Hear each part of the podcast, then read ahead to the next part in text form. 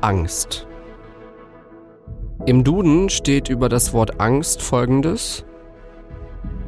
Angst. Die. Beklemmung, Bedrückung, undeutliches Gefühl des Bedrohtseins. Eine wachsende, würgende, bodenlose, panische Angst befällt, beschleicht, quält jemanden. Angst kann manche Menschen anders werden lassen. Sehr anders. Sie machen Dinge, die sie sonst vielleicht nie getan hätten.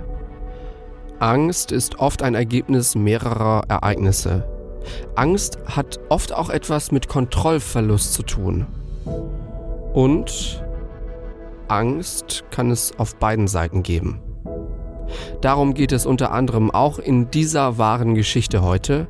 Alle Geschehnisse sind nach journalistischen Standards recherchiert und mit an Sicherheit grenzender Wahrscheinlichkeit auch so passiert.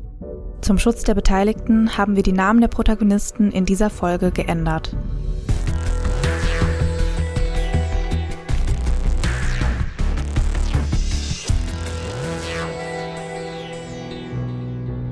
Fünf Minuten vor dem Tod, der Kriminalpodcast, eine Podcast-Doku-Serie in drei Folgen mit Luisa Bleich und Jost Schmidt. Angst. Die erschossene Frau. Folge 1. Was ist fünf Minuten vor dem Tod passiert? Was war mit dem Opfer? Ahnte es etwas? Eine Frau verlässt morgens ihr Haus. Wir nennen sie Petra. Sie hat blonde, schulterlange Haare. In einem Bild vor ihrem Tod trägt sie ein knallrotes Top und lächelt freundlich in die Kamera. Die Arme hat sie vor ihrem Oberkörper verschränkt. Sie ahnt an diesem Morgen vermutlich nicht, dass sie gleich auf brutale Art und Weise erschossen wird. Gleich wird sie ein maskierter Täter töten. Wir sind in Bielefeld-Senne, Petra wohnt hier zusammen mit ihrer Mutter in einem Haus. Es gibt hier viele Bäume und Feldwege. Ein Wald grenzt an das Haus von Petra. Sie hat ihren Kindern heute Morgen schon geholfen, sich für die Schule fertig zu machen. Beide Söhne sind jetzt schon aus dem Haus. Jetzt muss nur noch sie das Haus verlassen, um zur Arbeit zu fahren. Sie sagt noch Tschüss zu ihrer Mutter und läuft zum Auto. Petra steigt ein und will das Grundstück durch ein Tor verlassen. Ob Petra in diesem Moment Angst hat, das ist nicht klar, aber grundsätzlich hat sie in diesen Tagen Angst. Eine Zeugin wird später von Zitat einer Grundangst sprechen. Es fällt auch das Wort Wahnsinnsangst. Petra habe durchgängig Angst um ihr Leben. Sie würde jederzeit mit einem Angriff rechnen. Ihr Freund würde jeden Abend das Eingangstor zum Grundstück nochmal überprüfen, ob da auch alles richtig zu ist, damit keiner reinkommt. Sie wollte sogar eine Videoanlage am Haus installieren lassen. Und die Zeugin erzählt auch, dass Petra das Haus nicht mehr ohne Begleitung verlassen würde. Das steht so auch im Urteil des Landgerichts Bielefeld. Das Urteil ist vom Mai 2017. An diesem Morgen stellt ein Mann in der Nähe des Tatorts sein Auto ab. Es steht etwa 130 bis 150 Meter vom Tatort entfernt. Das sind 500 Meter Luftlinie zum Haus von Petra. Das Auto steht in einer mit Gras bewachsenen, unbewaldeten Schneise. Hier werden Polizisten später Spuren finden. Sie werden von einer Abrollspur eines zweispurigen Fahrzeugs sprechen. Außerdem wird die Polizei drei Schuhspuren finden, jeweils von den gleichen Schuhen. Zwei werden in Richtung des Tatorts führen, eine in die entgegengesetzte Richtung in den Wald. Man wird hier später auch ein Langwaffenfutteral finden. So ein Langwaffenfutteral ist eine Tasche, in der man zum Beispiel ein Gewehr packt. Die Tasche ist aus grünem Nylonstoff. Der Mann läuft durch einen Wald in Richtung Tatort. Einmal läuft er über einen knapp 20 Meter langen Wiesenstreifen. Er wird von niemandem bemerkt. Kurz bevor Petra aus dem Haus kommt, versteckt er sich in der Nähe des Tores zur Einfahrt, zwischen Büschen und Bäumen. Der Täter wartet. Und wartet. Und wartet. Er hat eine Schrotflinte und passende Patronen dabei. Die Munition ist eigentlich nur für das Jagen von Tieren erlaubt. Woher er die Waffe hat, dazu später mehr. Das Tor ist mit einem elektrischen Antrieb ausgestattet. Man kann es mit einer Fernbedienung öffnen. Der Täter weiß das. Er weiß, dass Petra nicht aussteigen muss. Sie kann einfach im Auto sitzen bleiben, während sich das Tor öffnet. Der Täter trägt eine schwarze Sturmhaube. Den Tatort hat er wahrscheinlich ganz bewusst ausgewählt, denn die Nachbarn können hier nicht reinschauen. Da wo er ist, ist er geschützt. Alle Nachbarhäuser sind von Bäumen verdeckt. Am Rande der Straße wachsen Pflanzen. Hierhin kann Petra nicht mit ihrem Auto ausweichen. Petra öffnet das Tor und verlässt das Grundstück. Sie biegt mit dem Auto nach links ab und fährt los. Nach einigen Metern springt ein maskierter Mann mit einer Sturmhaube und einer Schrotflinte auf die Straße. Die Nachbarin, wir nennen sie Sabine L., ist heute Morgen auch schon wach und ist draußen, im Freien. Sie wird später erzählen, dass sie drei Schüsse gehört hat. Aber zwischen dem ersten und dem zweiten Schuss soll es eine längere Pause gegeben haben. Dann kam der zweite und dritte Schuss. Auch die Mutter von Petra hört die Schüsse. Sie ist gerade in der Waschküche und wird später nicht genau sagen können, wie viele Schüsse es waren. Waren es zwei? Sie ist sich nicht sicher. Der Täter springt vor Petras Auto und schießt. Der Schuss ist ungezielt. Im Urteil steht, dass er Petra damit überraschen will. Er will ihr Angst machen. Und er will sie zum Anhalten zwingen. Petra erkennt die Gefahr und legt den Rückwärtsgang im Auto ein. Sie fährt zurück und kommt vom Weg ab. Das Auto knallt gegen einen Zaun, der auf ihrem Grundstück steht. Ein Element des Zauns wird davon niedergedrückt. Ein zweites verbogen. Petra überfährt den Zaun und fährt weiter, bis sie gegen einen Baum knallt. Ein Autoreifen ist kaputt und wird platt. Petra schaltet wieder und will jetzt wieder vorwärts fahren, zurück in die ursprüngliche Fahrtrichtung. Das klappt aber nicht. Sie verliert die Kontrolle. Nach zehn Metern kommt sie vom Weg ab. Das Auto kommt kurz vor einem kräftigen Baumstamm zum Stehen. Der Täter läuft auf das Auto zu und stellt sich neben die Fahrertür. Aus einer Entfernung von einem bis drei Metern schießt er zweimal auf die Brust von Petra. Ein Schuss trifft auf die geschlossene Seitenscheibe der Tür. Die Munition reißt ein faustgroßes Loch in das Glas. Eine Schrotkugel trifft den Kiefer von Petra. Er bricht. Andere Splitter bohren sich in das Schlüsselbein. Sie sind aber nicht lebensgefährlich. Petra ist jetzt auf dem Fahrersitz nach unten gerutscht. Sie lehnt sich leicht Richtung Beifahrersitz. Der letzte, der dritte Schuss durch das Glas der Fahrertür tötet Petra. Sie stirbt innerhalb weniger Sekunden.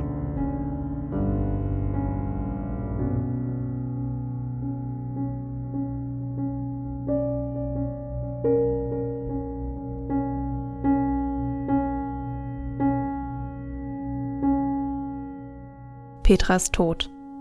Ihre Mutter, die gerade noch in der Waschküche war, findet Petras Leiche. Sie ist es, die den Notruf wählt. Der Rettungsdienst kommt vor der Polizei zum Tatort. Der Motor des Autos läuft noch. Der herbeigerufene Notarzt stellt den Tod fest. Sie heben Petras Leiche aus dem Auto heraus und legen sie auf den Boden. Bei der Leichenschau wird klar, Petra ist durch Verbluten gestorben. Die Polizei hat relativ schnell einen Verdächtigen, den Ex-Mann von Petra, in den nächsten Tagen durchsucht die Polizei seine Wohnung, seine Firma und seine Autos. Ein Sprengstoffspürhund und ein Suchhund, ein sogenannter Man-Trailer, werden eingesetzt. Doch wer ist dieser Mann? Wir nennen den Mann Ralf T. Er hat zwei Geschwister, zwei Schwestern. Die eine ist jünger, die andere älter. Die drei Kinder wachsen in einer kleinen Gemeinde auf. Die Erziehung übernimmt hauptsächlich die Oma, Sie wohnt auf einem Bauernhof oder ihr gehört zumindest einer. Der Vater von Ralf T. ist Maurer und Tischler. Er stirbt irgendwann wegen eines Herzproblems. Die Mutter von Ralf T., die lebt zum Zeitpunkt der Verhandlung noch. Sie ist Rentnerin. Kurz bevor Ralf T. 17 ist, macht er sein Abi. Er muss einigermaßen schlau sein, er fängt nämlich ein Medizinstudium an. Nach kurzer Zeit hört er damit wieder auf, um etwas anderes zu studieren. Aber auch dieses Studium bricht er wieder ab. Irgendwann macht er eine Ausbildung. Die bringt er dann tatsächlich auch zu Ende und danach macht er ein Diplom zum Elektroingenieur. Irgendwann heiratet er eine Frau. Es ist nicht Petra, es ist eine andere Frau und die beiden bekommen zwei Söhne. Mit dieser ersten Frau macht er sich selbstständig. Sie gründen ein Unternehmen. Dieses Unternehmen soll Kunststoffteile herstellen. Irgendwann wird die Ehe geschieden. Ralf T. macht mit der Firma alleine weiter. Es läuft gut, meistens jedenfalls. Er kann sich einen gehobenen Lebensstil leisten. Zitat aus dem Urteil er besaß nacheinander mehrere leistungsstarke Fahrzeuge, unternahm Fernreisen und ging dem Hobby des Motorfliegens nach. Zu diesem Zweck hatte er ein einmotoriges Sportflugzeug. Zudem unterhielt er in seinem Heimatort ein Haus, das er regelmäßig besuchte, unter anderem um dort der Jagd nachzugehen. Zu diesem Zweck verfügte er über eine Schrotflinte. Zum Besitz der Waffe in Z war er berechtigt. Eine nächste Beziehung geht Ralf T. dann mit Petra ein. Die beiden lernen sich auf einer Messe kennen. Sie ist als Angestellte dort, er als Unternehmer. Und auf dieser Messe lernt sie nicht nur Ralf T. kennen, sie lernt gleichzeitig auch ihren zukünftigen Mörder kennen. Nochmal Zitat aus dem Urteil. Die Beziehung gestaltete sich von Anfang an als wechselhaft und konfliktträchtig, da Petra ein eher impulsives Wesen hatte, während der Charakter des Angeklagten eher kontrollierend und zwanghaft akzentuiert ist. Als Weihnachten kommt, streiten die beiden wegen einer Armbanduhr. Der Streit ist heftig. Ralf will sich wieder trennen. Im März kommen die beiden aber wieder zusammen. Kurz danach kommt der erste der beiden Söhne der beiden zur Welt. Das sind für Ralf T. Kind 3 und 4. Die ersten beiden hat er aus der ersten Ehe. Beim nächsten oder übernächsten Weihnachtsfest kracht es dann wieder. Wieder wird wegen einer Armbanduhr gestritten dieses Mal aber wegen einer anderen. Bei diesem Streit versöhnen sich die beiden schon nach ein paar Tagen. Petra wechselt in die Firma von Ralf T. Zu diesem Zeitpunkt wohnt die Familie schon in dem Haus mit Petras Mutter. Dieses Haus wird später zum Tatort werden. Die nächste Krise lässt nicht lange auf sich warten. Es gibt irgendwann Streit wegen eines Autos. Ralf zieht deswegen sogar aus. Trotzdem fahren die vier nach diesem Streit aber alle zusammen in den Urlaub. Und auch im Urlaub gibt es wieder Streit. Die Familie ist in einem abgelegenen Restaurant. Es gibt unterschiedliche Ansichten wegen einer Getränkebestellung. Und dieser Streit eskaliert so sehr, sodass Petra und ihr jüngster Sohn die Reise zusammen abbrechen und alleine zurückreisen. Zurück in Deutschland verklagt Ralf T. Petra. Es geht um eine zivilrechtliche Klage. Er will Schmuck und Einrichtungsmöbel aus der Wohnung haben. Beide zeigen sich bei der Polizei gegenseitig an. Petra behauptet, dass Ralf sie geohrfeigt hätte. Das Verfahren wird eingestellt. Ralf zeigt Petra an wegen angeblich falscher Verdächtigung, Datenvernichtung und Datenveränderung.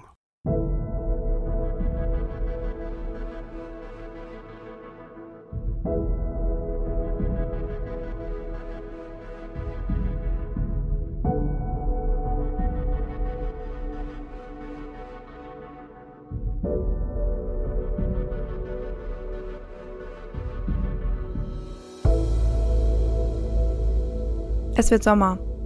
Die Abende werden länger, nachts zirpen Grillen. Es ist Juni. In diesem Monat gibt es einen Vorfall, der vor Gericht nochmal wichtig wird. Zitat aus dem Urteil. Anfang Juni lauerte Ralf T. gegen Mitternacht Petra an deren Carport auf. Er hatte sich schwarz gekleidet, Handschuhe angezogen und trug Kabelbinder und einen Gegenstand am Gürtel, den Frau T. für eine Schusswaffe hielt. Er verlangte von ihr, mit ihm in ihrem Pkw zum Zwecke einer Aussprache wegzufahren. Auf den Vorfall wurde die ebenfalls im Haus wohnende Mutter aufmerksam, als diese an die Tür trat und den Angeklagten anschrie, dass er das Grundstück verlassen solle, rief dieser zurück, dass sie nicht eingreifen solle, andernfalls erhalte sie ihre Tochter als, Zitat, Gulasch zurück. Unter dem Eindruck der Bedrohung fuhr Petra daraufhin mit dem Angeklagten zu einem Parkplatz.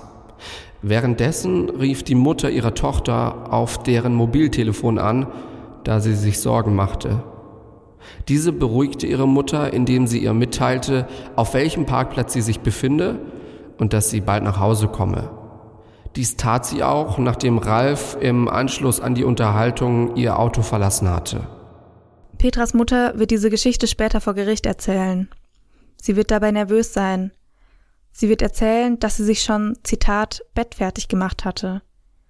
Und sie wird das hier erzählen. Es ist ungefähr Mitternacht. Petras Mutter meint das Auto von Petra zu hören, wie sie zurückkommt. Plötzlich hört sie Schreie. Die Mutter geht ans Fenster und ruft Ralf zu, dass er Hausverbot hat. Sie sagt, dass sie die Polizei rufen will. Dann kommt das Gulasch-Zitat. Als die beiden weg sind, setzt sie sich selbst ins Auto, um die beiden zu suchen. Im Urteil steht, dass Ralf T. körperlich und geistig gesund ist. Er nimmt keine Drogen und trinkt auch nicht zu viel Alkohol. Und er ist nicht vorbestraft. Trotz des Streits, trotz der Probleme und Unterschiede. Wie kommt so ein Mensch darauf, seine Ex-Frau umzubringen? Die Geschichte von Petra und Ralf T. nimmt noch viele Wendungen. Mehr in der nächsten Folge.